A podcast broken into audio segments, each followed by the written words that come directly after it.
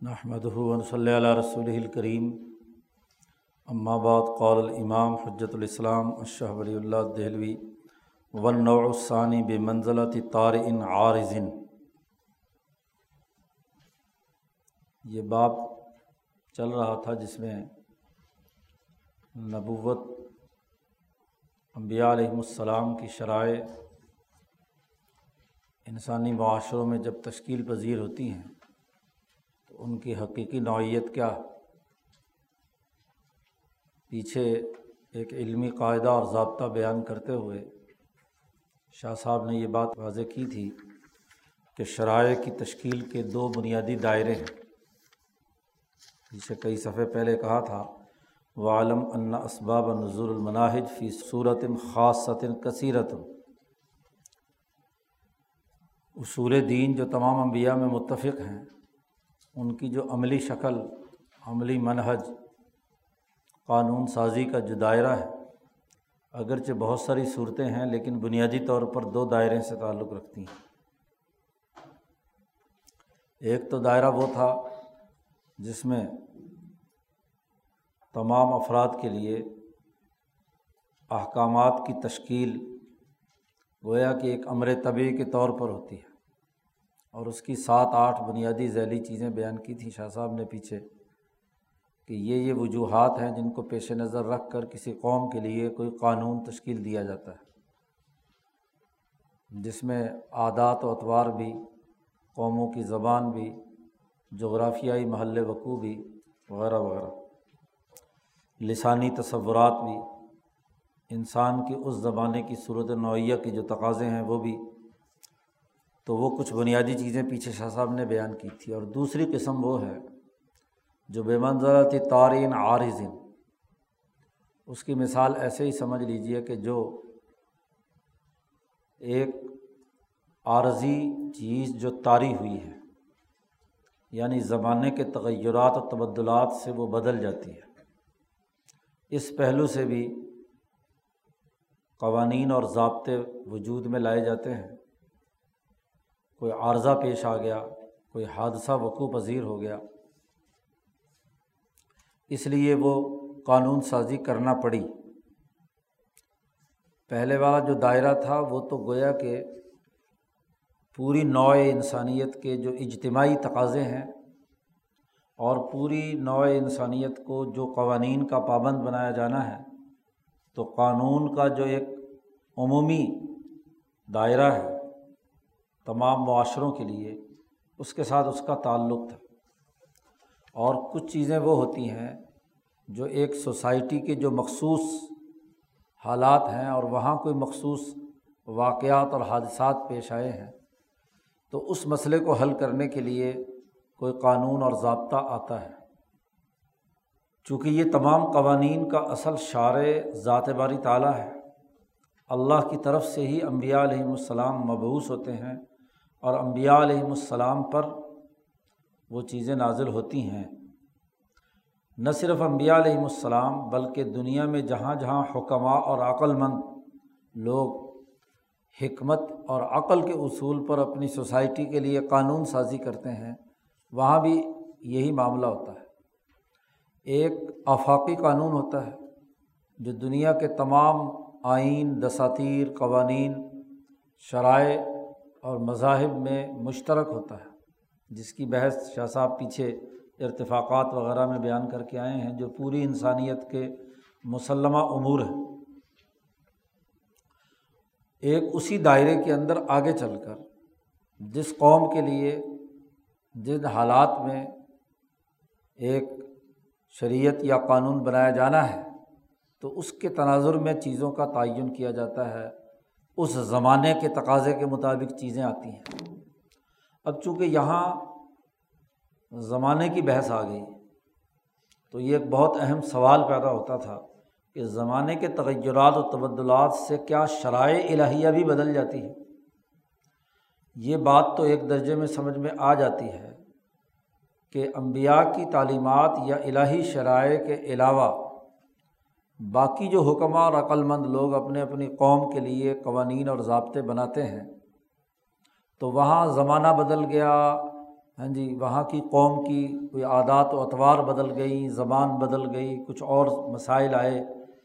تو وہاں تو بات سمجھ میں آتی ہے کہ وہ ہر قوم اپنے اپنی عقل کے سمجھ کے مطابق اپنے لیے زمانے کے تغیر و تبدل کے باوجود وہ بدلتے رہتے ہیں قوانین۔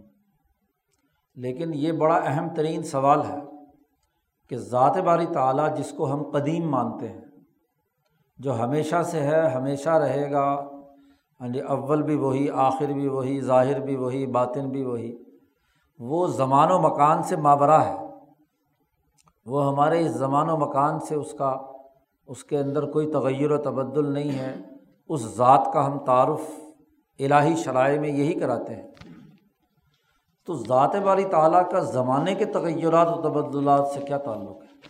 کہ وہ زمانے کو الگ دیکھ کر، زمانے کے مطابق کوئی قانون یا شریعت نازل کرے یا کسی نبی کو نبی بنائے اور نبوت کے اوپر احکامات اور شرائع نازل ہوں، تو زمانے کا ذات باری تعلیٰ سے لنک کیا ہے؟ انسان سے تو ہم سمجھ میں آتا ہے کہ انسان بدل گئے، زمانہ بدل گیا، انسان بدل گئے، ان کی محاورے بدل گئے، ان کے حالات بدل گئے، تو وہ تو بات سمجھ میں آتی ہے۔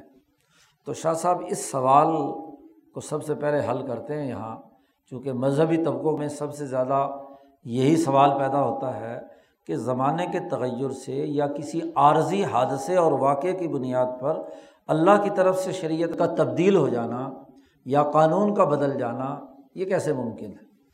تو یہ ایک اہم ترین عقلی اور علمی سوال تھا۔ اس لیے شاہ صاحب نے اس دوسری قسم کو بیان کرنے سے پہلے ایک اصولی مقدمہ بیان کیا ہے۔ اور وہ بھی قرآن و سنت ہی کی اساس پر کہ زمانے کا تغیر و تبدل سے اللہ کی ذات کی جانب سے آنے والا حکم بدلتا ہے تو اس کی نوعیت کیا ہوتی ہے؟ شاہ صاحب نے کہا وزالی کا یہ جو ہم کہتے ہیں کہ عارضی طور پر یعنی کسی قوم کی عارضی حالات کی بنیاد پر یا قوم کے تغیر و تبدل سے ایک قانون میں تبدیلی یا قانون نازل ہوتا ہے، اس کو سمجھنے کے لیے پہلی بات تو یہ سمجھنی ہے کہ ان اللہ تعالیٰ و ان کا نا متعلین عن زمانی ذات باری تعالیٰ اگرچہ زمانے کے دائرے سے بہت بلند تر ہے۔ کیونکہ ہمارے زمانے کا تعلق جو دن رات یا ہمارے گرد و پیش جو زمانہ بن رہا ہے وہ تو سورج کی وجہ سے سورج اور زمین کی کی گردش، نظام شمسی کی گردش کے نتیجے میں دن رات بن رہے ہیں اور زمانہ انہیں دن رات کے تغیر و تبدلات سے تعلق رکھتا ہے۔ ذات باری تعلیٰ تو اس نظام شمسی کے دائرے سے کہیں ہزاروں کروڑوں اربوں خربوں ہاں جی دور ہے۔ سالوں اور نوری سال آج کہہ رہے ہیں آپ۔ پتہ نہیں کہاں پوری کائنات زمانے کے دائرے سے ماورا ہے۔ لیکن زمانے سے دائرے سے ماورا ہونے کا یہ قطعی مطلب نہیں ہے کہ ہمارے اس نظام شمسی کے زمانے کے ساتھ اللہ تعالیٰ کا کوئی تعلق نہیں ہے۔ جب اللہ تعالیٰ ہمارے نظام شمسی کے تمام زمان و مکان کو کنٹرول کیے ہوئے ہے یہ اس کی گرفت میں ہے۔ اس کی حکمرانی یہاں ہے۔ تو ضرور ایک درجے میں زمانے کے ساتھ ذات باری تعلیٰ کا ایک ربط اور تعلق ہے۔ یہ بات جن لوگوں کو سمجھ میں نہیں آئی، انہوں نے یا تو ذات باری تعلیٰ کی حکمرانی کو اس عرض پر قبول نہیں کیا، انہوں نے سورج کو دیوتا بنا لیا، چاند کو بنا لیا، ستارے کو بنا لیا۔ ان کے ذہن سے یہ بڑی ماورہ بات تھی کہ اللہ تبارک و تعالیٰ اتنا عظیم اتنا عظیم، وہ یہ چھوٹا سا کام کرے گا۔ تو اس لیے ذات باری تعلیٰ کے بارے میں یہ تو انہوں نے سوچا کہ اللہ نے بنا دی تھی کائنات، بنانا بڑا مشکل کام تھا، بنا دیا اس نے۔ بنانے کے بعد اب اللہ تعالیٰ تو فارغ ہو کے بیٹھا ہے۔ اس نے اپنے جو نمائندے ہیں یا کسی کو اس نے اپنے ساتھ شریک ٹھہرا لیا ہے۔ ہاں جی کوئی سورج ہے، کوئی چاند ہے یا کوئی انسان ہے یا کوئی پتھر ہے۔ تو زمانے کا ربط نہ سمجھنے کے نتیجے میں ہی تو انہوں نے کیا ہے؟ ذات باری تعلیٰ کے ساتھ شریک ٹھہرا لیے۔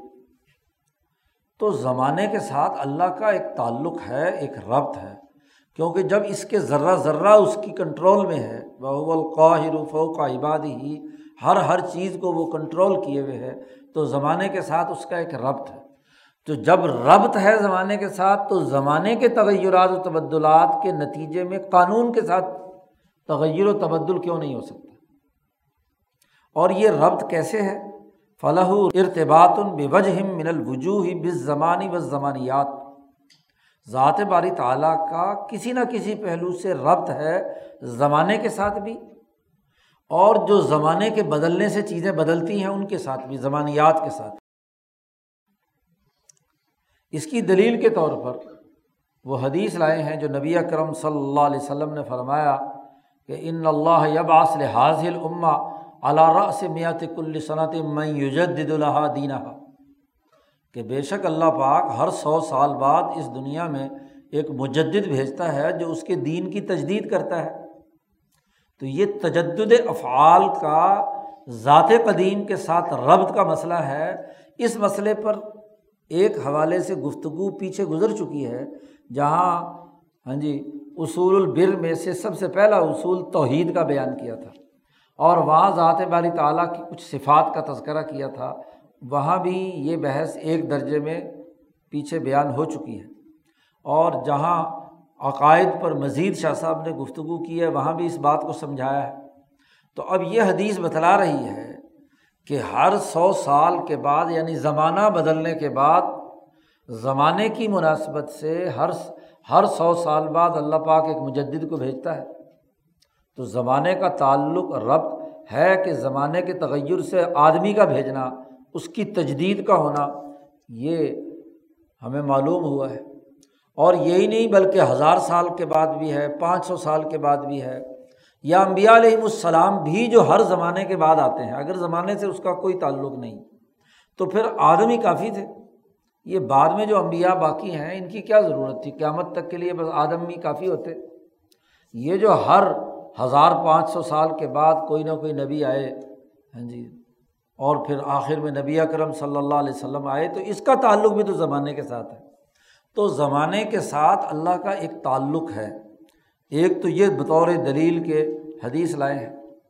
دوسرا وہ جو مشہور حدیث ہے کہ جب حشر کے میدان میں تمام لوگ جمع ہوں گے، جسے حدیث شفات کہا جاتا ہے، لوگوں کا حساب کتاب نہیں ہو رہا ہوگا سب لوگ پریشان ہوں گے اور وہ سب ہاں جی آدم کے پاس پہنچیں گے، پھر نو علیہ السلام کے پاس پہنچیں گے، پھر ابراہیم کے پاس اور پھر موسا کے پاس، پھر عیسیٰ کے پاس اور آخر میں نبی اکرم صلی اللہ علیہ وسلم کے پاس آئیں گے۔ بخاری میں یہ روایت تفصیل سے آئی ہے۔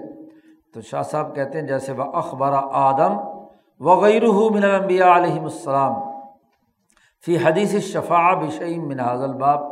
زمانے کے مناسبت سے اللہ تبارک و تعالیٰ کے احکامات اور اللہ تبارک و تعالیٰ کے جو کی طرف سے جو انسانوں کے ساتھ معاملات پیش آتے ہیں، ان میں تغیر و تبدل کا تذکرہ اس روایت میں بھی ہے، جس میں آدم سے لے کر حضور صلی اللہ علیہ وسلم تک تمام انبیاء ایک بات بیان کرتے ہیں، حیث قالا کل واحد منہم، ان میں سے ہر ایک نے یہ بات کہی کہ جب آدم علیہ السلام کے پاس انسان جائیں گے کہ ابا جان، اللہ میاں سے کہو کہ ہمارا حساب کتاب شروع کرے، تو آدم کہیں گے، ان ربی تبارک و تعالی، میرا رب تبارک و تعالیٰ قد غضب یوم غزب لم یغضب قبل مصر ولن یغضب بادہ مصر اللہ تو آج کے دن اتنا سخت ناراض ہے غضب ناک ہے کہ کبھی اس سے پہلے اللہ اتنا غضب ناک نہیں تھا۔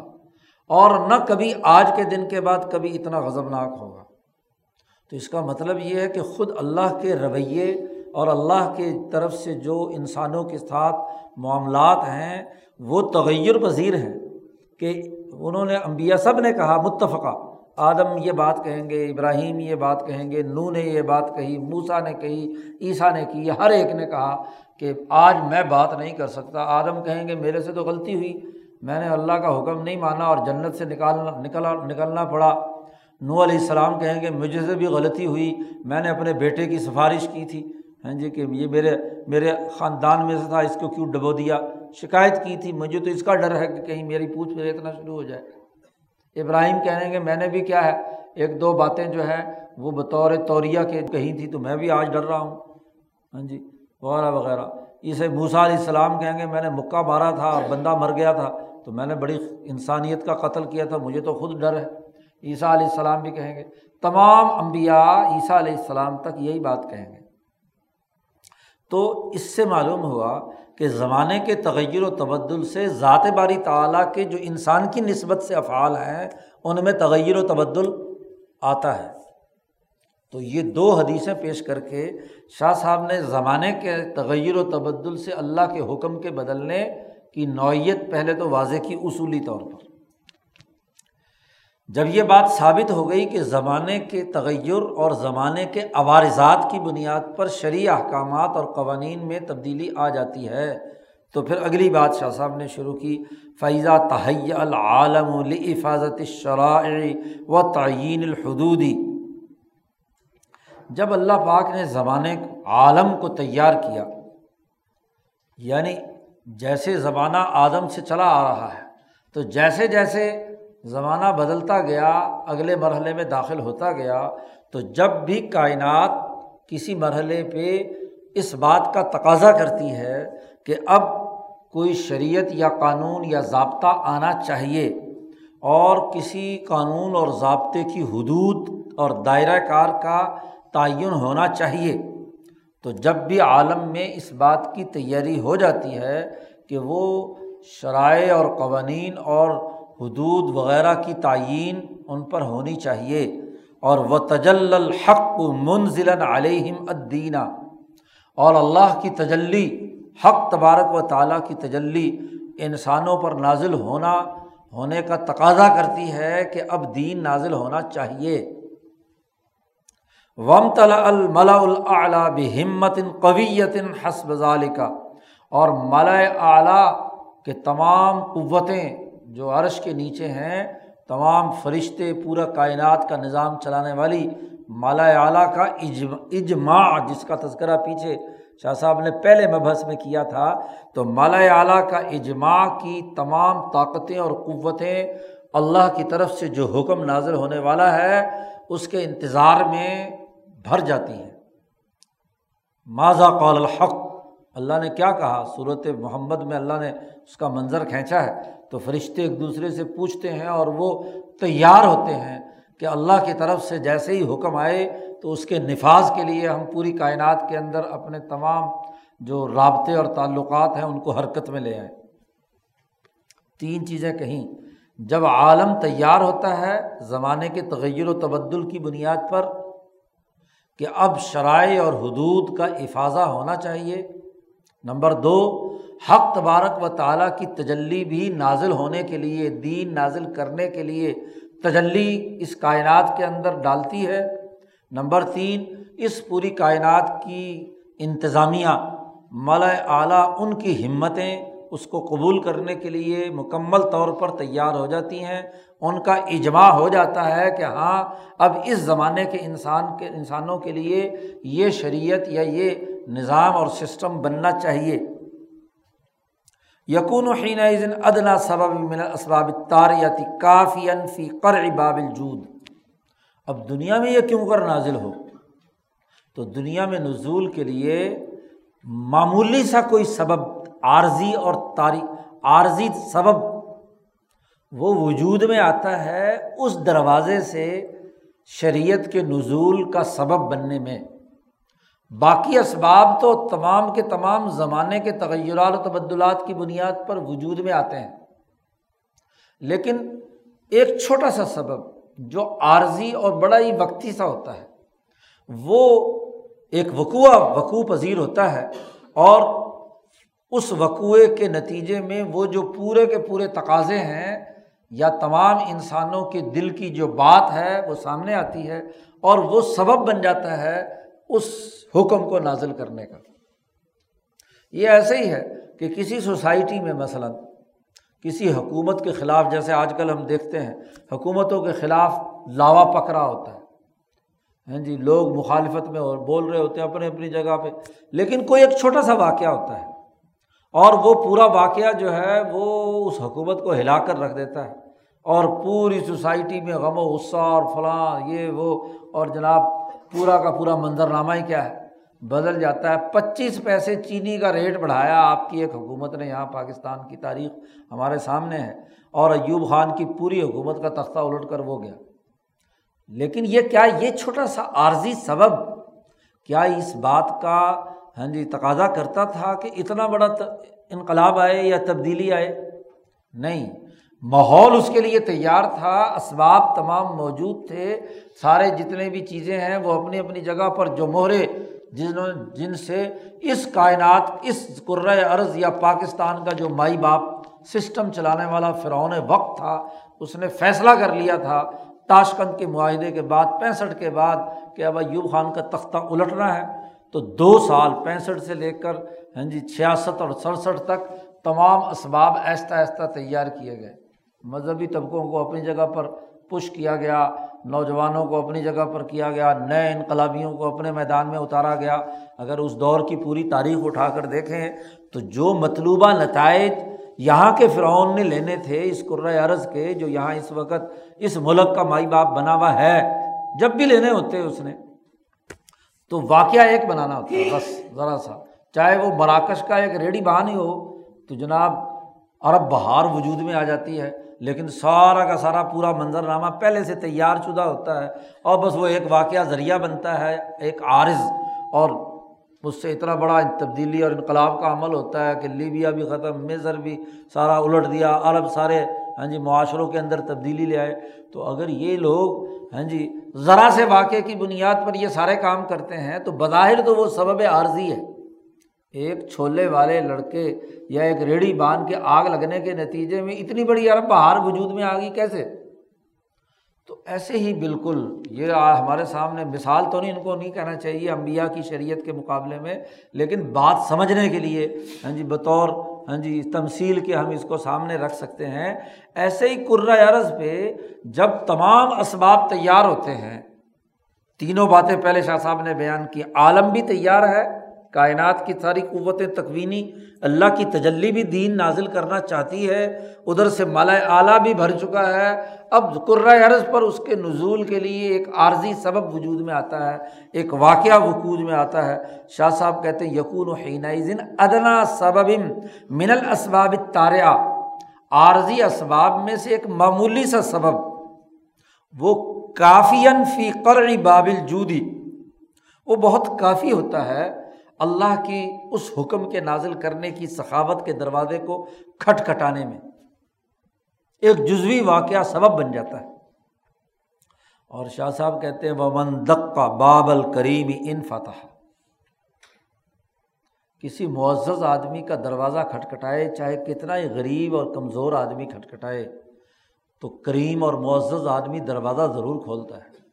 ہاں جی کوئی بہت ہی شوم اور بکیل ہی ہوگا۔ بدبختی ہوگا، غیر معزز ہوگا، نو دولتیہ ہوگا، جو کسی غریب کی حالت پر رحم نہ کھائے، ورنہ جو کریم اور معزز اور بڑے دل والے لوگ ہوتے ہیں، چاہے کتنا ہی غریب سے غریب آدمی بھی اس کا دروازہ کھٹکھٹائے تو دروازہ ضرور کھولتا ہے۔ عربوں کا دستور ہے کہ من دق البابل دقا بابل کریم جو معزز آدمی کا دروازہ کھٹکھٹائے تو دروازہ ضرور کھولتا ہے۔ واقعہ چھوٹا سا ہی ہے، لیکن دروازہ کھٹکھٹا دیا اس نے۔ جیسے آگے دو چار مثالوں سے بات سمجھائیں گے۔ ہاں جی ولا کا عبراتن بفصل ربی شاہ صاحب نے یہاں ایک اور مثال دے کر بھی کہا، تم ذرا اس کو ہاں جی ایک اور جگہ سے عبرت ہاتھ پکڑو۔ عبرت سے مراد اپنے ذہن کو منتقل کرو، ایک دوسرے پہلو سے بھی کہ جب ربی کی فصل ہوتی ہے یعنی فصل ربی گندم کی تیاری کا زمانہ ہوتا ہے گندم کی کاشت کا، تو کوئی غریبڑا سا آدمی، ذرا سا کیا ہے گندم کا دانہ مراوائی کیوں نہ ہو زمین میں ڈال دے، تو اس موسم کی وجہ سے کیا ہے؟ وہ بھی کیا ہے؟ پودا بن جاتا ہے۔ ہاں جی وہ بھی اگاتا ہے۔ کتنے ہی کیسی زمین کیوں نہ ہو، چونکہ موسم پورا ماحول تیار ہے۔ ہاں جی اور اگر گندم کی ابھی فصل نہیں شروع ہوئی، تو بہت اعلیٰ درجے کا بیج بھی ڈالو اور بہت اعلیٰ درجے کے ساتھ تیاری کر کے ڈالو تو تب بھی ہاں جی کبھی اگتا ہے، کبھی نہیں، صحیح۔ لیکن موسم تیار ہے، ماحول موجود ہے، تو ذرا سا کام جو ہے نا، وہ سبب بن جاتا ہے اور وہ چیز ہاں جی فصل تیار ہو جاتی ہے۔ جیسے فصل ربی میں یوسرفی ہی ادنا شعی من الغرض ذرا سی چیز بھی، کوئی پودا بھی آپ لگا دیں ول بذر کوئی بیج ڈال دیں، تو وہ اتنا مؤثر ہوتا ہے کہ مالا یو صرفی غیر ہی اضاف ظالی کا دوسرے موسم میں آپ ڈبل دانہ بھی ڈال دو، ڈبل پودے بھی لگا دو تو اتنی جلدی نہیں بڑھتے جتنے موسم کے اندر بڑھتے ہیں۔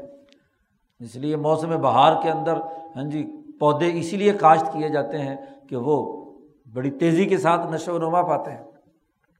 تو بالکل ایسے ہی یہ سبب عارضی ہماری نسبت سے سبب عارضی ہوتا ہے کہ وہ معمولی سا سبب ہوا اور اس کے ذریعے سے کوئی چیز کوئی حکم نازل ہو گیا، ورنہ تو اصل بنیادی چیز جو ہے، وہ اس کے لیے وہ تمام ماحول تیار ہوتا ہے، پورا گرد و پیش کی ہاں جی چیزیں تیار ہوتی ہیں تو ایک نتیجہ پیدا ہوتا ہے۔ شاہ صاحب کہتے ہیں کہ اس باب میں بھی جو اہم ترین سبب ہوتا ہے، وہ دراصل اس دور میں آنے والے نبی اور اس نبی کے ساتھ جو وابستہ ہونے والے مخلصین ہیں جماعت کی اجتماعیت ہے، اس کی ہمت اور طاقت اور قوت ایک نتیجہ پیدا کرتی ہے۔ شاہ صاحب کہتے وہ ہمت النبی صلی اللہ علیہ وسلم۔ مثلاً یہ اس طرح کے قوانین اور ضابطے خاص طور پر نبی اکرم صلی اللہ علیہ وسلم کے زمانے میں بڑی کثرت سے ہوئے۔ تو نبی اکرم صلی اللہ علیہ وسلم کی بلند ہمت۔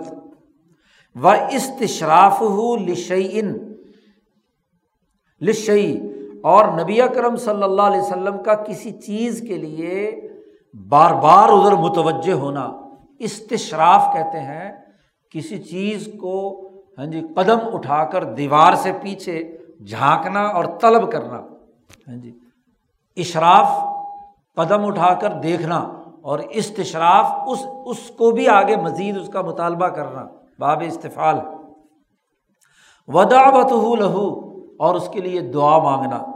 وہ اشتیاق ہو الہی اور اس کی طرف شوق ظاہر کرنا نبی کا۔ وہ طلب ہو یا ہو اور نبی کا اس کو اللہ سے مطالبہ کرنا۔ تو ہمت، استشراف، دعا، طلب، یہ سب چیزیں جب ملتی ہیں، تو سبب قوی لنظور القضاء فی ذالک الباب۔ اس معاملے میں کسی حکم کے نازل ہونے میں اس کا بڑا دخل۔ بہت زبردست سبب ہے۔ اصل تو وہی سبب ہے۔ اسی لیے تو نبی سے کہا گیا کہ آپ کی موجودگی میں جب آپ کی ہمت، آپ کا شوق، آپ کا استشراف، آپ کی دعا موجود ہے، تو یہاں سوال کرنا ممنوع ہے۔ کیونکہ لا تسلشیا ان تبدلکم تسوکم ماحول بنا ہوا ہے، موسم ہے۔ احکامات الہیہ کے نزول کا، نبی کے شوق اور ان کے ذوق کو دیکھنے کا معاملہ ہے۔ تو اگر ذرا سا بھی اس کے اندر اضافہ ہو گیا تو تین دن سے زیادہ تراوی پڑھ لی تو کہیں اس موسم کے اندر اللہ کی طرف سے حکم آ جائے لو جی صاحب پر فرض ہوگی۔ یا موسم ہے حج کا اتنا بڑا مجمع موجود ہے۔ اب اس مجمعے کے ذوق، شوق اور نبی اکرم صلی اللہ علیہ وسلم کے مشاعر مقدسہ کی جانب اشتیاق کی بنیاد پر ذرا سا نبی کہہ دیتے کہ ہاں جی ہر سال حج فرض ہے تو ہو جاتا فرض کیونکہ موسم ہے۔ تو اصل میں تو نبی کی ہمت، ان کا اللہ کی طرف متوجہ ہو کر دعا مانگنا، شوق ظاہر کرنا، دعا کرنا، یہ دراصل سبب بنتا ہے۔ اور وحیدہ کان دعوت ہو تو یا اسنا اشہباز قحط والا جو سال ہے، اگر وہ ختم ہو کر بارش برس رہے نبی کی دعا سے، اور ایک چھوٹی سی جماعت نبی کی دعا سے، بڑی اپنے سے تین گنا بڑی طاقت پر غالب آ سکتی ہے۔ اگر نبی کے معجزے سے کھانے اور پینے میں اضافہ ہو سکتا ہے، تو تمہارا کیا خیال ہے کہ کوئی شرعی حکم نازل ہونے میں کیا رکاوٹ ہوگی؟ جی نبی شاہ صاحب نے بہت اچھا استدلال کیا ہے۔ اب حضور صلی اللہ علیہ وسلم جمعہ کا خطبہ دے رہے ہیں، ایک آدمی دیہاتی کھڑا ہو گیا، یا رسول اللہ حالانکہ الاموال مال خراب ہو گئے، بارش نہیں برس رہی، لوگ تو بھوکے مر رہے ہیں، پیاس ہیں، فلاں ہیں فلاں ہیں۔ اللہ سے دعا کیجیے۔ حضور نے خطبہ درمیان میں روکا اور ہاتھ اٹھا دیے۔ اے اللہ ہاں جی اسی جو جملے اس نے کہے تھے، وہی حضور نے کہہ دیے۔ اب اس ایک دیہاتی غریب آدمی نے ایک جملہ کہا اور حضور نے وہ ساتھ اس کے ہاتھ اٹھا دیے۔ صحابہ کہتے ہیں کہ ابھی حضور ممبر سے نیچے نہیں اترے تھے، خطبہ مکمل کر کے کہ بارش برسنی شروع ہو گئی۔ برستی رہی برستی رہی۔ پورا ہفتہ برستی رہی۔ ایک ہفتے بعد اگلا جمعہ آیا تو حضور پھر خطبہ دے رہے اور وہی بیچارہ غریب آدمی کھڑے ہو کر کہتا ہے، یا رسول اللہ، بس کرائے جی سارے مکانات گر گئے، مواشی ہلاک ہو گئے ہاں جی تباہی بربادی آ گئی۔ بس دعا کریں کہ بس بارش بند ہو جائے۔ تو حضور صلی اللہ علیہ وسلم نے ہاتھ اٹھا دیے۔ اب اس ایک غریب آدمی نے ایک ہاں جی مطالبہ کیا ہے، ایک سوال اٹھایا ہے، ایک مسئلہ پیش کیا ہے۔ اور حضور نے صرف ہاتھ اٹھائے ہیں۔ تو صحابہ کہتے ہیں، حضور ابھی ممبر سے نیچے نہیں اترے تھے کہ مدینہ چاروں طرف پیالہ سا بن گیا کہ وہ سارا جتنا بھی بادل تھا، برس رہا تھا، وہ حضور نے فرمایا ہوا لینا ولا علینا، ہمارے چاروں طرف بارش برسے، ہمارے اوپر نہ برسے۔ تو اسی وقت بادل کٹتے ہیں اور ادھر ادھر صحابہ کہتے باہر نکلے تو دھوپ نکل رہی تھی۔ جی۔ اور اس پورے مدینے کے اوپر بارش نہیں تھی، باقی پہاڑوں میں برس رہی تھی۔ تو اگر حضور صلی اللہ علیہ وسلم ایک قحط زدہ سال کے اندر دعا مانگے تو وہ زندہ ہو جائے۔ ایک جماعت بدر کے اندر اپنے سے تین گنا بڑی طاقت، حضور نے ایک دعا مانگی سجدے میں پڑھ کر کہ اللہ، یہ میں نے جماعت تیار کی ہے، اگر اس جماعت کو غلبہ نصیب نہ ہوا تو یاد رکھ، قیامت تک تیری عبادت کرنے والا کوئی نہیں ہوگا۔ جی۔ بس جیسے ہی یہ دعا مانگی، ابو بکر صدیقی نے ہاتھ پکڑ کر اٹھا لیا کہ بس ہو گیا کام۔ جی اسی وقت جد وجہد اور پلاننگ اور ساری جو تھی وہ کی تو نتیجہ غلبے کا۔ ایسے ہی وہ تزید الطعام و شراب زیادتاً محسوس ایک محسوس زیادتی کھانے میں بھی اور پینے میں بھی۔ سینکڑوں واقعات ہیں ایسے۔ قصبہ خندق کے موقع پر حضور صلی اللہ علیہ وسلم کے پیٹ پر پتھر بندھے ہوئے۔ بھوک سے برا حال ہے۔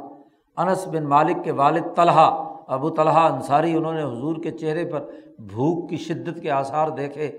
تو سیدھے اپنی اہلیہ حضرت ام سلیم کے پاس پہنچے اور اس سے پوچھا کہ کوئی گھر میں ہے کھانے پینے کی چیز؟ انہوں نے کہا، ایک لیلا ہے بکری کا اور یہ تھوڑے سے چند مٹھی جو ہے نا، جو ہے۔ بس۔ انہوں نے کہا، چل تو یہ یہ تو پکا۔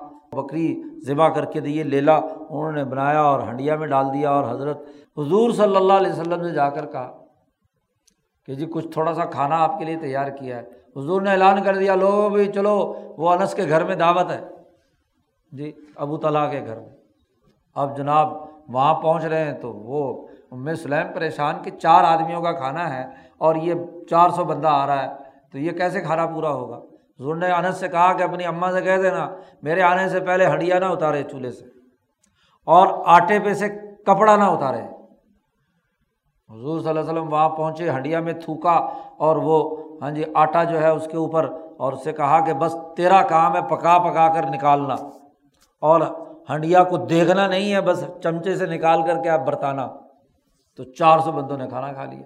اور پھر بھی ہنڈیا میں کھانا بچا ہوا ہے، روٹی بھی بچی ہوئی دوسرا واقعہ ایک بڑا لمبا چوڑا اور بھی بخاری نے لائے۔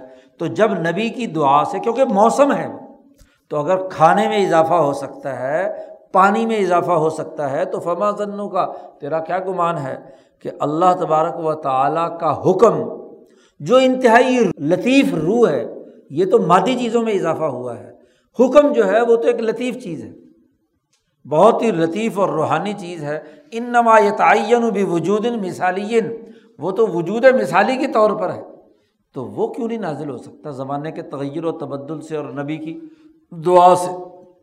اس سبب عارضی کے پیچھے دراصل پورا کا پورا موسم اور ماحول کی تیاری ہے اور نبی کی دعا ہے۔ ماحول تیار ہوتا ہے۔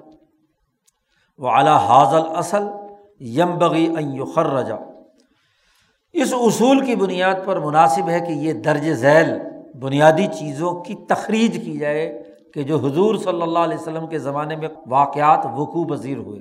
مثلاً نمبر ایک کہ انّا حدوث حادثت عظیمت فقیمت فی ذالک زمان یفز نبی صلی اللہ علیہ وسلم۔ انہیں واقعات اور حوادث میں وہ عظیم ترین واقعہ بھی ہے جو اپنے زمانے کا بہت بڑا واقعہ تھا، جس کی وجہ سے نبی بھی چالیس دن تک گھبرائے رہے۔ یفز نبی صلی اللہ علیہ وسلم. کا قصت العفق حضرت عائشہ صدیقہ رضی اللہ تعالیٰ عنہ پر جو جھوٹا الزام لگا تھا، جھوٹ لگایا تھا منافقین نے، اس کی وجہ سے خود نبی اکرم صلی اللہ علیہ وسلم بھی ایک مہینے تک پریشان رہے گھبراہٹ کی حالت میں رہے جی جس غزوہ ہاں جی سے واپس آ رہے تھے، حضرت عائشہ ہار لے کر ہاں جی کسی کا ادھار ہار لے کر گئی ہوئی تھیں۔ ہاں جی وہ اس کو تلاش کرنے کے لیے باہر چلے گی جنگل میں۔ اب حضرت عائشہ فرماتی ہیں کہ میں اتنی ہلکا سا میرا وزن تھا کہ وہ جو میرا، وہ جو کجاوا تھا، اونٹ پر رکھا جاتا تھا، حضرت عائشہ جس میں سوار ہوتی تھیں، لوگ اٹھا کر اسے اونٹ پہ رکھتے تھے اور قافلہ چل پڑتا تھا۔ تو میں اتنی ہلکے وزن کی تھی کہ اٹھانے والوں کو یہی نہیں پتہ چلا کہ میں اندر ہوں یا نہیں۔ میں باہر کہیں جنگل میں ہاں جی ہار تلاش کرتی پھر رہی ہوں۔ تو وہ ہاتھ تلاش کرنے چلی گئی یا کسی ضرورت قضائے حاجت کے لیے چلی گئی، پیچھے سے لشکر کوچ کر کے چلا گیا۔ حضرت عائشہ جب واپس آئیں تو وہاں کوئی بھی نہیں۔ جس جگہ وہ اونٹ تھا جہاں وہ بیٹھ بیٹھے وہ ٹھہرے ہوئے تھے، وہیں درخت کے ساتھ بیٹھ گئیں اور وہیں ہاں جی سو گئی لیٹ گئی نو عمر تھی ابھی۔ حضور صلی اللہ علیہ وسلم نے ہر لشکر کے ساتھ پیچھے ایک آدمی رکھتے تھے ہاں جی جو نگرانی کرتا تھا کہ قافلہ والے کا پڑاؤ ختم ہو تو کسی کی کوئی چیز گری پڑی رہ سکتی ہے۔ تو اس کے لیے آدمی مقرر تھے۔ تو حضرت صفوان ابن معطل رضی اللہ تعالیٰ عنہ اس اس ڈیوٹی پر اس جہاد اور غذبہ میں تھے۔ تو وہ جب ہاں جی دو تین گھنٹے کے بعد، چونکہ جب قافلہ چلا جائے تو تبھی پیچھے سے آ کر پڑتال وہ اسی ٹائم کے مطابق چلتے تھے۔ جب وہ آ کر پہنچے تو وہاں انہوں نے اور تو گری پڑی چیز نہیں دیکھی، ایک درخت کے پاس کوئی لیٹا ہوا دیکھا دور سے۔ اب جب وہ آ قریب پہنچے تو حضرت عائشہ صدیقہ رضی اللہ تعالیٰ عنہ بے خبر سوئی پڑی تھی۔ اب انہوں نے حضرت عائشہ کو پہلے جب پردے کا حکم نازل نہیں ہوا تھا تو دیکھا ہوا تھا۔ تو انہوں نے انا اللہ و انا علیہ راجعون پڑھا، کیونکہ آیات آ چکی تھی کہ جس میں نبی کی بیویاں ہاں جی امت کی مائیں ہیں، امہات المومنین ہیں۔ تو انہوں نے زور زور سے انا اللہ و ان راجعون پڑھا کہ یہ کیسے یہاں رہ گئی۔ تو عائشہ کی آنکھ کھل گئی۔ حضرت صفوان ابن معطل رضی اللہ تعالیٰ عنہ نے اپنا رو، چہرہ دوسری طرف کر لیا اور اونٹ ان کے قریب بٹھا دیا اور کہا کہ اس پہ آپ بیٹھیں۔ حضرت عائشہ سوار ہو گئیں اور وہ ہاتھ سے نکیل پکڑ کر پیدل۔ حضرت صفوان ابن معطل انہیں ہاں جی اونٹ دوڑا کر قافلے کے ساتھ ملے۔ اب اس قافلے کے ساتھ پیچھے وہ عبداللہ ابن ابئی جیسا شیطان ہاں جی رئیس المنافقین جس نے پہلے ہاں جی دھمکی لگائی تھی کہ یہ واپس جائیں گے تو میں ان کو ذلیل کروں گا مسلمانوں کو۔ تو اس نے دیکھ لیا کہ عائشہ جو ہے اونٹ پر ہیں صفوان ابن معطل جو ہے وہ نکیل پکڑے چلے آ رہے ہیں۔ تو اس نے وہاں سے کانوں کانا پھوسی شروع کر دی۔ وہیں سے ہی ہاں جی اور جیسے ہی مدینہ میں آئے، اب کسی کو کوئی خبر نہیں اور وہ آہستہ آہستہ پورے مدینے میں آگ لگ گئی کہ جی یہ جو پیچھے رہی تھی عائشہ ہاں جی اس کا کوئی ناوز اللہ تعلق تھا صفوان سے۔ کیسے رہ گئی پیچھے؟ اب یہ پراپگنڈا۔ اب حضور صلی اللہ علیہ وسلم پریشان ہو گئے، سارے بستی میں عائشہ کہتی، مجھے تو پتہ تک نہیں کہ میرے خلاف کیا پراپگنڈا ہو رہا ہے۔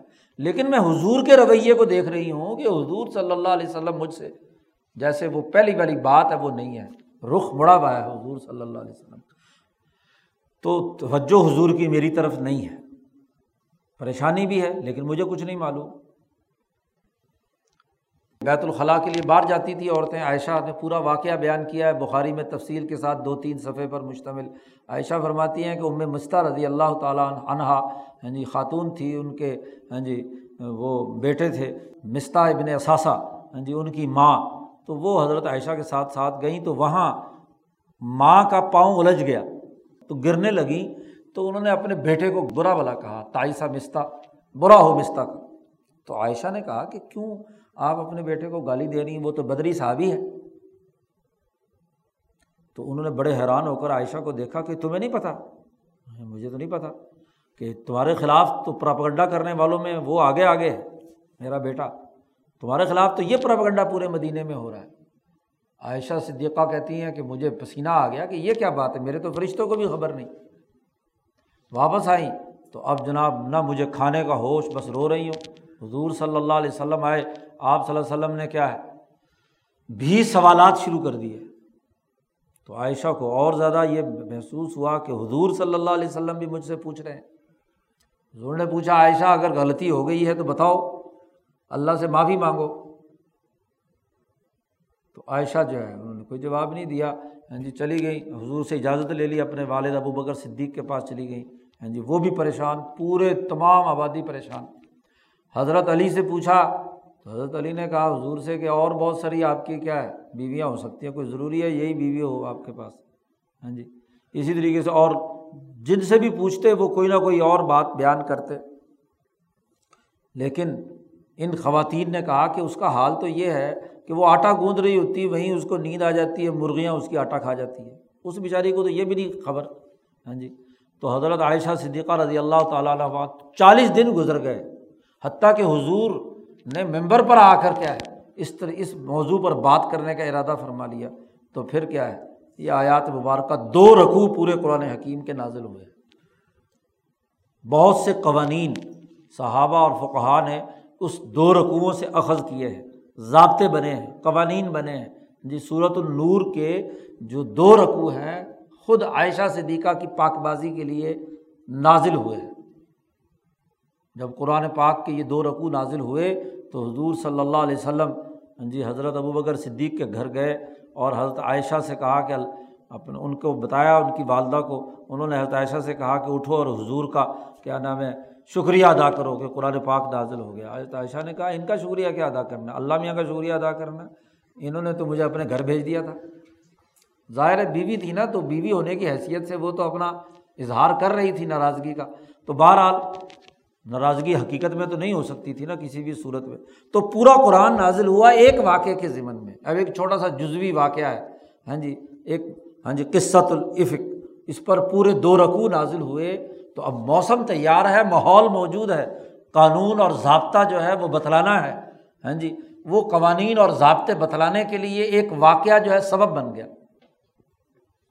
اسی طریقے سے وہ سوال سائل یوراج النبی صلی اللہ علیہ وسلم و یو حابر فیحتم الح صلی اللہ علیہ وسلم۔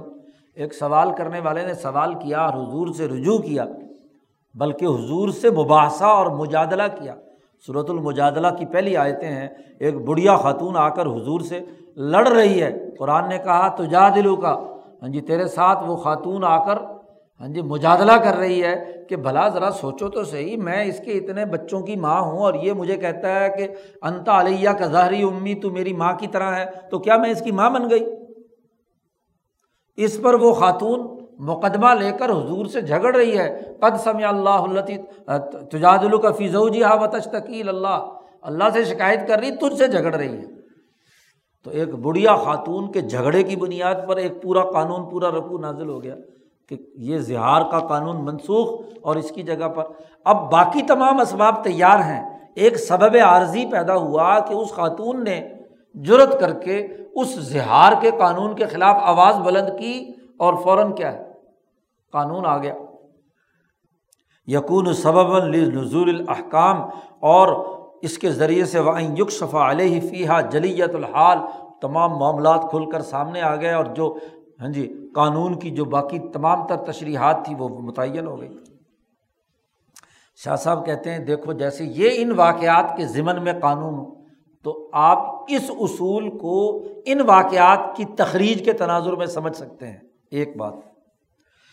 دوسری بات یہ ہے کہ وہ ان ان استبتا القوم عن الطاعت و طولدہم عن الانقیادی و اخلادہم الاسیانی ایسے ہی کسی قوم کا اللہ کے کسی حکم سے پیچھے رہنا، نافرمانی کرنا، اللہ کی فرما برداری اختیار کرنے میں بے وقوفی اور حماقت کا اظہار کرنا، نافرمانی کے اندر ہمیشہ ہمیشہ مبتلا رہنا اور غلط چیزوں میں ان کا رغب، ان کا خراب ہونا یہ، یا اسی طریقے سے وہ کزار رغبت ہم فی شعین کسی قوم کا، کسی چیز کی طرف شوق کا اظہار کرنا، مضبوطی سے پکڑنا اور تفریح وغیرہ اللہ تعالیٰ کی جناب میں کوتاہی کرنے کے اعتقاد سے کہ اس سے بہت زیادہ نقصان ہوتا ہے، یہ تمام چیزیں۔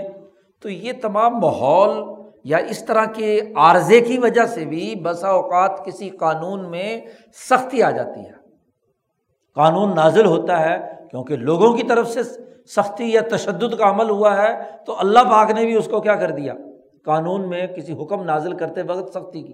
جب قانون سازی ہو رہی ہو، پارلیمنٹ کا اجلاس چل رہا ہو فیصلہ ہونے والا ہو، اس وقت اگر کسی گروہ کی طرف سے جو پیش آمدہ صورت حال میں اس میں کوئی متشددانہ بات ہو، تو قانون بھی بسا اوقات اتنا ہی کیا ہے، سخت ہو جاتا ہے، سخت بن جاتا ہے۔ حالات عارضی کی وجہ سے کہ جن لوگوں کے لیے بنایا جا رہا ہے، ان کی گرفت ان کے بغیر ممکن۔ عام حالات میں اگر وہ قانون بنتا تو اتنی سختی شاید نہ ہوتی، لیکن ہاں جی خاص حالات کے اندر، خاص ماحول میں وہ چیز، اس چیز کا نفاذ ہو رہا ہے تو اس کے پیچھے۔ اب یہی چیزیں پرکھنے کی ہوتی ہیں فقہا، علماء، جج اور قاضیوں کی، کہ قانون ساز۔ اسی لیے آپ دیکھتے ہیں کہ بڑی اعلیٰ عدالتیں، جب کسی قانونی ڈبیٹ پر ہاں جی کوئی ان کے آئینی مقدمہ آتا ہے تو وہ پارلیمنٹ میں موجود جو بحث ہوتی ہے ہاں جی اس کے، اس کو منگواتے ہیں کہ وہاں پارلیمنٹ میں قانون سازوں کے پیش نظر کیا تھا، اس قانون کو بناتے وقت۔ نوعیت کیا تھی؟ ان کا ذہنی پس منظر کیا تھا؟ کس ماحول میں ان کو یہ قانون نافذ کرنا پڑا؟ تو وہ ڈبیٹ سامنے آتی ہے تو ماحول کا پتہ چلتا ہے۔ ایسے ہی یہ بات ایسے بھی نہیں کہ حدیث میں آ گیا بس قانون بن گیا۔ نہیں، فقہا کی ضرورت اسی لیے پیش آتی ہے کہ فقہا جائزہ لیتے ہیں کہ یہ جو حدیث آئی ہے، یہ جو قانون آیا ہے، اس کا پس منظر کیا ہے؟ ماحول کیا تھا؟ کیا اس وقت ضرورت پیش آئی تھی جس کی بنیاد پر یہ کام کرنا پڑا؟ جیسے مثلاً، قرآن تو کہتا ہے کہ ہر معاملے میں دو گواہ عادل ہونے چاہیے۔ خاص طور پر زمینوں کے لین دین، جھگڑے، مقدمات کے اندر۔ ہاں جی دو عادل گواہ ہونے چاہیے۔ لیکن ایک واقعے میں حضور صلی اللہ علیہ وسلم کے سامنے ایک آدمی کی گواہی پر حضور نے فیصلہ کر دیا۔ تو اب یہاں فقہ سر جوڑ کر بیٹھے ہوئے ہیں کہ بھائی، یہ کیسے ہو سکتا ہے؟ اللہ کی نس دستور میں تو ہے کہ دو گواہ، اور حضور صلی اللہ علیہ وسلم نے ایک گواہ پر فیصلہ کر دیا۔ تو اب اس کا پس منظر تلاش کیا جاتا ہے کہ اس کی وجہ کیا ہے؟ اس کے اور کون سے قرائن اور ایسے پہلو تھے جن کو دیکھ کر حضور نے یہ فیصلہ کیا؟ کوئی خاص وہی آئی تھی جس کی وجہ سے؟ تو اس لیے فقہ نے طے کر دیا کہ یہ ایک آدمی کی گواہی کا جو معاملہ ہے، یہ نبی کی خصوصیت ہے، یہ ضابطہ نہیں ہے۔ یہ عارضے کی وجہ سے کام ہوا ہے کہ ایک عارضہ پیش آیا، وہاں فوری فیصلہ کرنا تھا، دوسرا گواہ نہیں ہے، اور اللہ نے وہی کے ذریعے سے حضور کو بتلا دیا کہ یہ ایک گواہ سچا ہے، اس کے مطابق فیصلہ ہونا چاہیے۔ لیکن کیا اس کو بعد والے لوگوں کے لیے قانون بنایا جا سکتا ہے جن پر وہی نہیں آتی؟ نہیں۔ ان کے لیے وہی قانون ہے جو آئین اور دستور میں، قرآن میں لکھا ہوا ہے کہ وہ دو گواہ ہونے چاہیے۔ اسی لیے فقہ اور مجتہدین کی ضرورت ہوتی ہے کہ وہ اس قانون کا پس منظر دیکھتے ہیں۔ وہ اسبب تاری کی وجہ سے ہوا ہے۔ جیسے بہت ساری چیزیں ہیں۔ مثلاً قصر کے لیے، قصر نماز کے لیے قرآن میں کہا ہے کہ جب تمہیں خوف ہو اور تم سفر میں ہو بھائی ضرب تم فی الارض زمین میں چل رہے ہو اور خوف کی حالت ہو، تو نماز کے اندر قصر کرو۔ یہ قرآن نے کہا ہے۔ اب پورا سیاق و سباق میں خوف کا ذکر ہے۔ جی تو اب فقہ نے، بلکہ صحابہ نے، عمر فاروق نے ہاں جی ان کے اجماع نے ہاں جی انہوں نے دیکھا کہ کیا اب قصر جو ہے، نماز کا قصر جو ہے، اس کا تعلق خوف کے ساتھ ہے؟ یہ جو آیت میں خوف کا ذکر آیا ہے، تو یہ شرط جو لگائی ہے قرآن میں، یہ شرط جو ہے لازمی ہے یا قانون سازی کے موقع پہ جو ماحول پیدا ہوا تھا، اس کی وجہ سے یہ چیز کرنی پڑی، یہ جملہ آیا ہے۔ تو انہوں نے تحقیق سے ثابت ہو گیا، معلوم ہو گیا کہ حضور نے بغیر خوف کے بھی نماز پڑھی ہے اس آیت کی بنیاد پر۔ حضور کے عمل سے دیکھ لیا انہوں نے کہ خوف نہیں بھی تھا لیکن سفر تھا۔ تو حضور نے نماز پڑھی، بلکہ خوف نہ ہونے کی صورت میں اور عام حالات میں ٹھہرے ہوئے ہونے کی صورت میں عمر فاروق نے حضور سے کہا کہ اب تو ہمیں پوری پڑھنی چاہیے۔ تو حضور نے فرمایا کہ نہیں، اللہ پاک نے یہ ہم پر صدقہ کیا ہے۔ اور اللہ کے اس صدقے کو قبول کرنا چاہیے۔ کوئی کریم اور معزز آدمی آپ کو کوئی ہدیہ اور صدقہ دے اور آپ کہیں کہ نہیں جی میں نہیں لینا چاہتا، تو یہ تو تکبر کی علامت ہے۔ اللہ میاں نے جو ہمیں سہولت دی ہے، اس سہولت کو اللہ کا صدقہ اور اللہ کا انعام اور ہدیہ سمجھ کر قبول کرنا چاہیے۔ اس لیے بڑا کوئی دے تو اس کو قبول کرنا چاہیے، چاہے وہ کتنا ہی دے۔ عمر فاروق رضی اللہ تعالیٰ عنہ کو بلایا، حضور صلی اللہ علیہ وسلم نے اور ان کو کچھ پیسے دیے کہ یہ رکھ لو۔ عمر نے کہا، مجھے تو ضرورت نہیں ہے، میں تو نہیں لیتا، لینا چاہتا۔ حضور نے فرمایا کہ اگر بغیر مانگے کوئی تمہیں دے، بغیر اشراف نفس کے دے، تو اس کو قبول کرنا چاہیے۔ ہاں جہاں مانگنے اور طلب کی بات ہے، کسی کے سامنے ہاتھ نہیں پھیلانے چاہیے۔ غیرت کے خلاف ہے کہ بھیگ مانگے۔ تو دونوں نوعیتوں میں کیا ہے؟ فرق ہو گیا۔ تو یہ بھی اللہ نے دیا ہے، تو اللہ کریم کا انعام ہے، تو انعام کو قبول کرنا چاہیے، اس کو چھوڑنا نہیں چاہیے۔ تو اب اس کا مطلب یہ کہ بغیر خوف کی حالت میں بھی سفر میں پڑھا پڑھی نماز نبی اکرم صلی اللہ علیہ وسلم نے قصر کی، تو اس آیت میں جو خوف کا لفظ آیا ہے، یہ کوئی قید احتراضی نہیں ہے کہ اگر خوف نہ ہو تو نماز نہیں پڑھیں گے۔ یہ چونکہ اس وقت جب قانون سازی ہو رہی تھی، تو ماحول جنگی تھا اور خوف کا تھا۔ اس وقت یہ آیت نازل ہوئی تھی، تو سبب عارضی کی وجہ سے یہ آیت کے اندر جملہ آ گیا۔ اب اس کو کون سمجھے گا؟ جو لفظی ترجمہ قرآن قرآن کے نام سے قرآن ہونا چاہیے، حدیث کچھ نہیں ہونی چاہیے، اور قرآن سے ہی سب کچھ سمجھ لینا چاہیے، لفظی ترجمہ ہی کافی ہے، تو وہ اس کا کیا مطلب سمجھیں گے؟ کہ جی قرآن میں تو خوف ہے اور فلاں ہے۔ بھائی قانون سازی کی حقیقت کو سمجھیں گے تو مطلب سمجھ میں آئے گا، ورنہ نہیں۔ تو ایسے ہی جو عارضی سب معاملات ہوتے ہیں ان کی وجہ سے یقون سبب یشد علیہم بال وجوب العقید پختہ واجب وجوب کے ساتھ ان پر بھی سختی کی جائے اور وہ تحدید ان کے اوپر بھی شدت کے ساتھ وہ حکم جو ہے وہ حرام قرار دینے کا ان پر ہو جائے۔ جیسے بنی اسرائیل کا موسا علیہ السلام کے حوالے سے انہوں نے سختی کی تھی کہ انہوں نے جانے سے انکار کر دیا تھا موسا سے کہا تھا فض بنتا و رب کا فقاتلا انہا قائدون تو سخت قانون ان پر آیا۔ اور وہ مسل و ظال کا اس تمام کی مثال فی استمتار الجودی۔ ہاں جی اللہ کی سخاوت کا دروازہ کھلوانے کے سلسلے میں ہاں جی یہ تمام کی تمام جو ہے، کہ جس میں ایک سبب اصلی ہوتا ہے اور ایک سبب کسی عارضے کی وجہ سے ساتھ لاحق ہو جاتا ہے، اس کی مثال ایسے ہی ہے۔ کمسل انسان صالح جیسا کہ ایک نیک آدمی ہے، قوی الہمت، ہمت اس کی بڑی بلند ہے۔ وہ جب روحانیت اس کائنات کے اندر پھیل رہی ہو اور قوت سعادت بھی ساتھ شامل ہو جائے اور وہ اللہ سے سوال کرے اپنی پوری جد وجہد اور ہمت کے ساتھ، تو اللہ اس کی قبولیت سے پیچھے نہیں ہٹتا۔ جیسے اب یہ حج کا موسم تھا ہاں جی ماحول تیار تھا، اس صحابی میں شوق اور جذبہ اتنا اونچے درجے میں تھا، ایک حج کرنے کے نتیجے میں اس کو جتنی روحانیت ملی تھی، صحابہ کا جوش و خروش تھا آپ صلی اللہ علیہ وسلم کا پہلا حج تھا، آخری حج تھا، ایک ہی حج جو مسل غلبے کے بعد آپ صلی اللہ علیہ وسلم نے کیا اور مسلمانوں کا بھی اسلام لانے کے بعد ایک ہی حج تھا۔ روحانیت نازل ہو رہی تھی، حضور کا وجود مبارک وہاں پر تھا۔ تو ایسے ذوق، شوق میں اس نے بڑی چاہت کے ساتھ حضور سے سوال کیا کہ کیا ہر سال ہم اس طرح حج کیا کریں گے؟ تو اس کو شوق تھا نا کہ ہونا چاہیے، اس کا تو بڑا شوق تھا۔ اب ایسے موقع پر ہاں جی اللہ پاک نے کہا، یا یو الدین آمن لا تسلون شیا ان تبدلکم تسوکم۔ تمہارا تو شوق ہے، لیکن اگر اللہ کی طرف سے اس وقت کہہ دیا جاتا ہاں جی تو پھر تو فوراً طور پر کیا ہے؟ یہ بھی چونکہ روحانیت نازل ہو رہی تھی، ذوق، شوق موجود تھا، تمام میں جذبہ موجود تھا۔ قانون سازی کا موقع تھا۔ ہین یونزل القرآن۔ جب قرآن نازل ہو رہا ہو، تو اگر کوئی قانون تمہارے لیے بدل گیا تو پھر کیا ہوگا؟ تمہارے لیے مصیبت پیدا ہو جائے گی۔ اس لیے ایسے موقع پر سوال نہیں اٹھانا چاہیے۔ شاہ صاحب کہتے ہیں کہ وحاظ المرضی اصل المرضی۔ اصل پسندیدہ بات یہ ہے کہ یہ سبب تاری کی وجہ سے کوئی قانون کا آنا یہ کم سے کم ہونا چاہیے۔ کیونکہ وہ تو سبب عارضی ہوتا ہے۔ آیا اور ختم ہو گیا۔ معاشروں نے تو ہموار طریقے سے مسلسل آگے بڑھنا ہے۔ اور یہ سبب عارضی تو وقتی ہوتا ہے۔ تو وقتی قانون سازی کم سے کم ہونی چاہیے۔ اور اگر کسی وقتی موقع پر کوئی قانون سازی کریں بھی صحیح، تو اس کو بھی عمومی قانون کے تناظر میں کریں۔ وقتی واقع کا رنگ اس میں کم جھلکنا چاہیے۔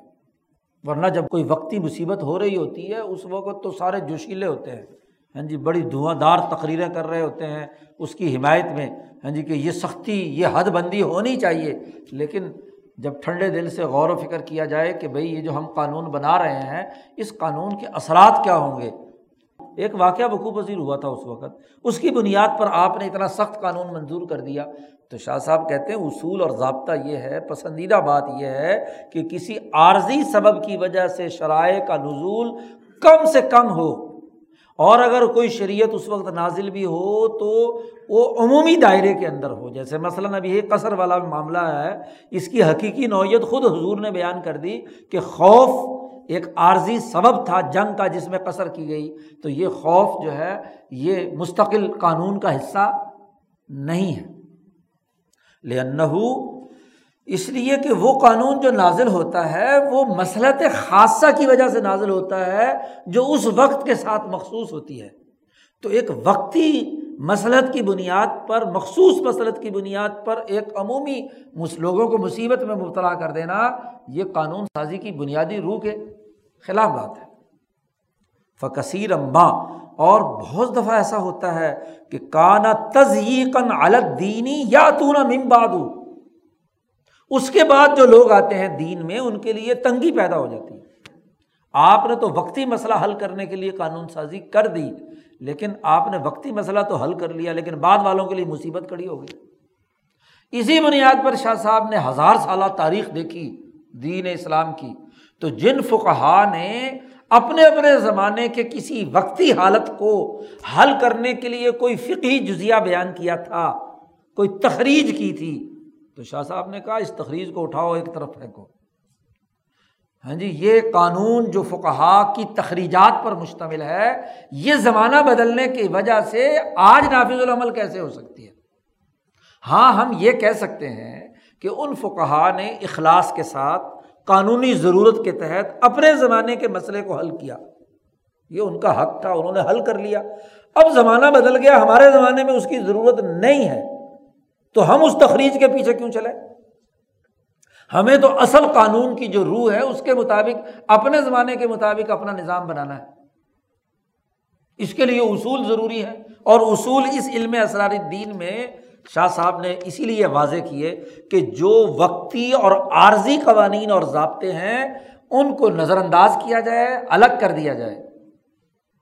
اس کے بارے میں نہ تو یہ کہا جائے، جیسے کہ آج کل کچھ لوگ نام نہاد ہاں جی لبرل وہ کہتے ہیں کہ جی بس یہ انہوں نے کیا کر دیا تھا، اس فقی نے بڑا ہی غلط کام کیا، اس نے مصیبت کھڑی کر دی، قاضی ابو یوسف پر اعتراض، فلاں پر اعتراض، فلاں پر اعتراض۔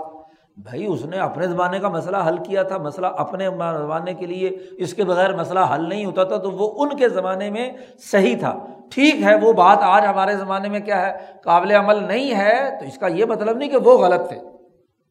وہ صحیح تھے لیکن اپنے معروض کے مطابق۔ اور ہم جو عمومی اور آفاقی قانون کے تحت ایک نئی بات کر رہے ہیں، تو یہ بھی کیا ہے، صحیح ہے اپنے معروض کے مطابق۔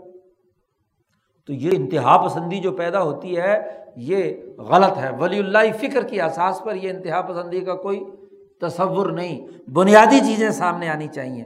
والد علی کا کان نبی صلی اللہ علیہ وسلم۔ اسی لیے نبی اکرم صلی اللہ علیہ وسلم نے عارضی کسی سبب کی بنیاد پر ہونے والی قانون سازی کو مکرو سمجھا۔ اسی لیے سوال کرنے پر پابندی لگائی کہ سوال عارضی ہے، اب اس صحابی کا وقتی جوش ہے کہ جو ہر سال حج کرنا چاہتا ہے۔ تو ٹھیک ہے، اگر شوق ہے تو انفرادی طور پر ہر سال کر چلا جایا کرے۔ لیکن اس کو قانون نہیں بنایا جا سکتا کہ امت پر فرض کر دیا جائے۔ وکان یقول اور حضور صلی اللہ علیہ وسلم نے فرمایا ضروری ماں ترک تو کم مجھے چھوڑ دو۔ اس کے بارے میں مت پوچھو، جو میں نے تمہارے لیے چھوڑ دیا۔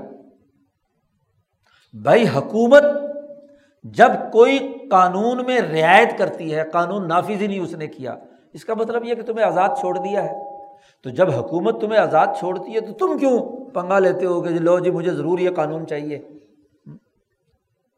تو حضور نے فرمایا، ضرور نہیں، مجھے چھوڑ دو۔ ماں ترک تو کم جو چیز میں نے تمہارے لیے چھوڑ دی۔ فنما حالہ کا من قبل کم تم سے پہلی قومی یہود اور نصارہ اسی لیے ہلاک ہوئیں کہ بکثرتی سوال ہم و اختلاف ہم اعلیٰ امبیا اہم کہ جو نبی خاموش رہ کر نظر انداز کر رہا ہے، اس سے پہلے تو سوال کر کے کرید کر کر اس سے معلوم کرتے ہیں حکم۔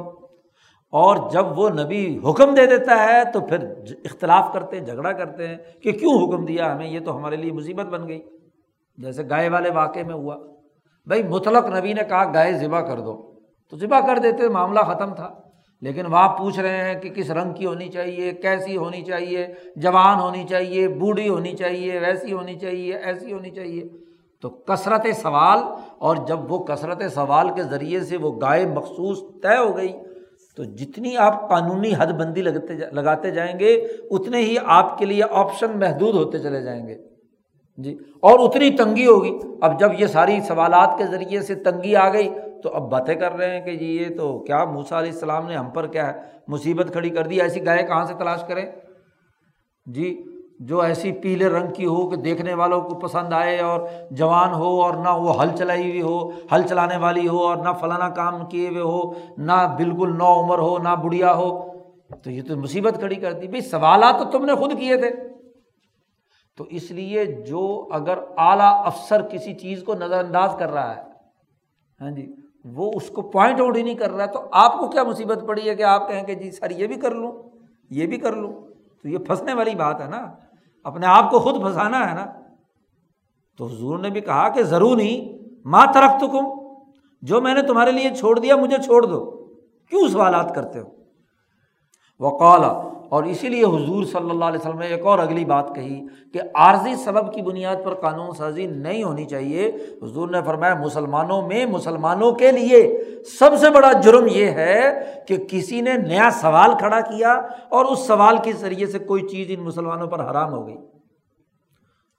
ان اعظم المسلمین فل مسلمین جرمن من سال شعین جس نے کوئی سوال کیا اور اس کے سوال کی وجہ سے وہ چیز حرام ہو گئی۔ تو پابندی لگا دی حضور نے کہ سوال کر کے اس طریقے سے چیزوں کو مت کریدا کرو۔ وہ جا افل خبر اسی طرح حضور نے یہ گائے والے مسئلے میں جو تین چار انہوں نے سوالات کیے، حضور صلی اللہ علیہ وسلم نے فرمایا کہ اگر یہ بنی اسرائیل پہلے مرحلے میں کوئی سی بھی گائے ذبح کر دیتے تو کفت ان ہوں ان کی طرف سے کافی ہو جانی تھی۔ لاکن شدد لیکن سوالات کے ذریعے سے انہوں نے سختی کی۔ کہ کس طرح کی ہو، یہ ہو، وہ ہو، تو فشدہ علیہم، تو ان پر بھی سختی کر دی گئی۔ بھائی، سبق میں سے، کلاس میں سے کوئی شاگرد بغیر اجازت کے چلا جائے تو جا سکتا ہے۔ اور اجازت مانگے اور پھر اجازت نہ ملے اور پھر چلا جائے تو جرم بڑا بڑھ جاتا ہے کہ نہیں؟ تو اسی طریقے سے عارضی کسی سبب کو بنیاد بنا کر قانون سازی کی حوصلہ شکنی خود نبی اکرم صلی اللہ علیہ وسلم کی احادیث نے کی ہے۔ عارضی اسباب بہت ہی محدود ہوتے ہیں، اس سے قانون میں تنگی پیدا ہوتی ہے۔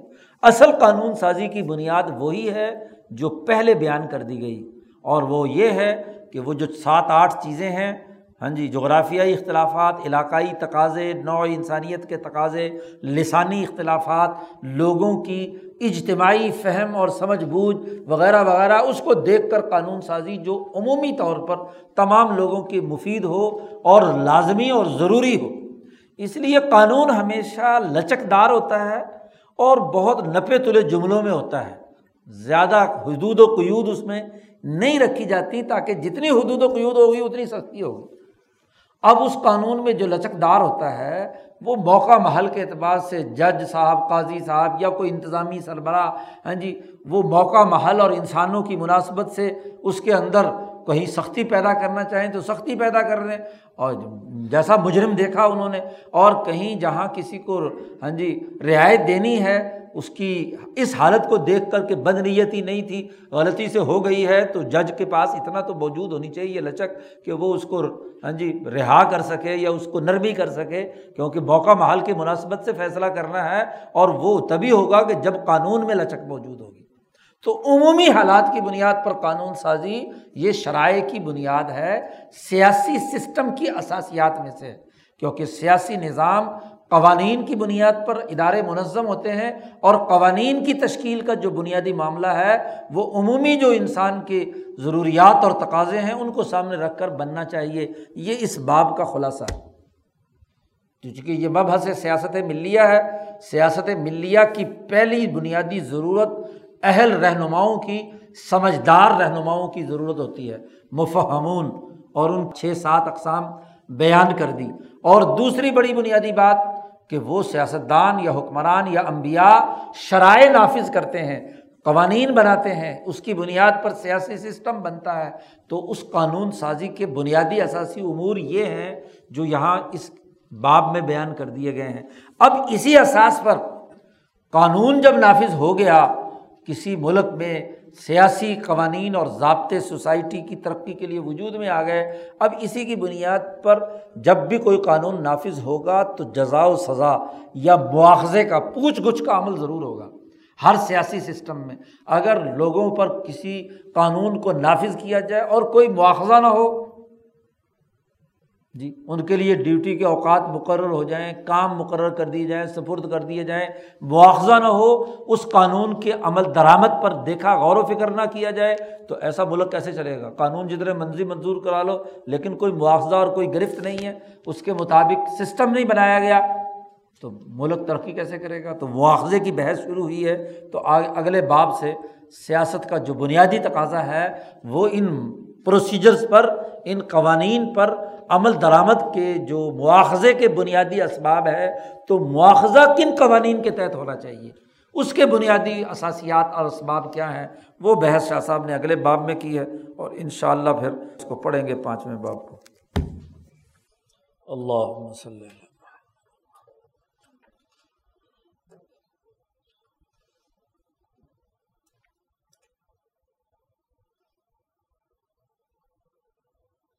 اجمعین۔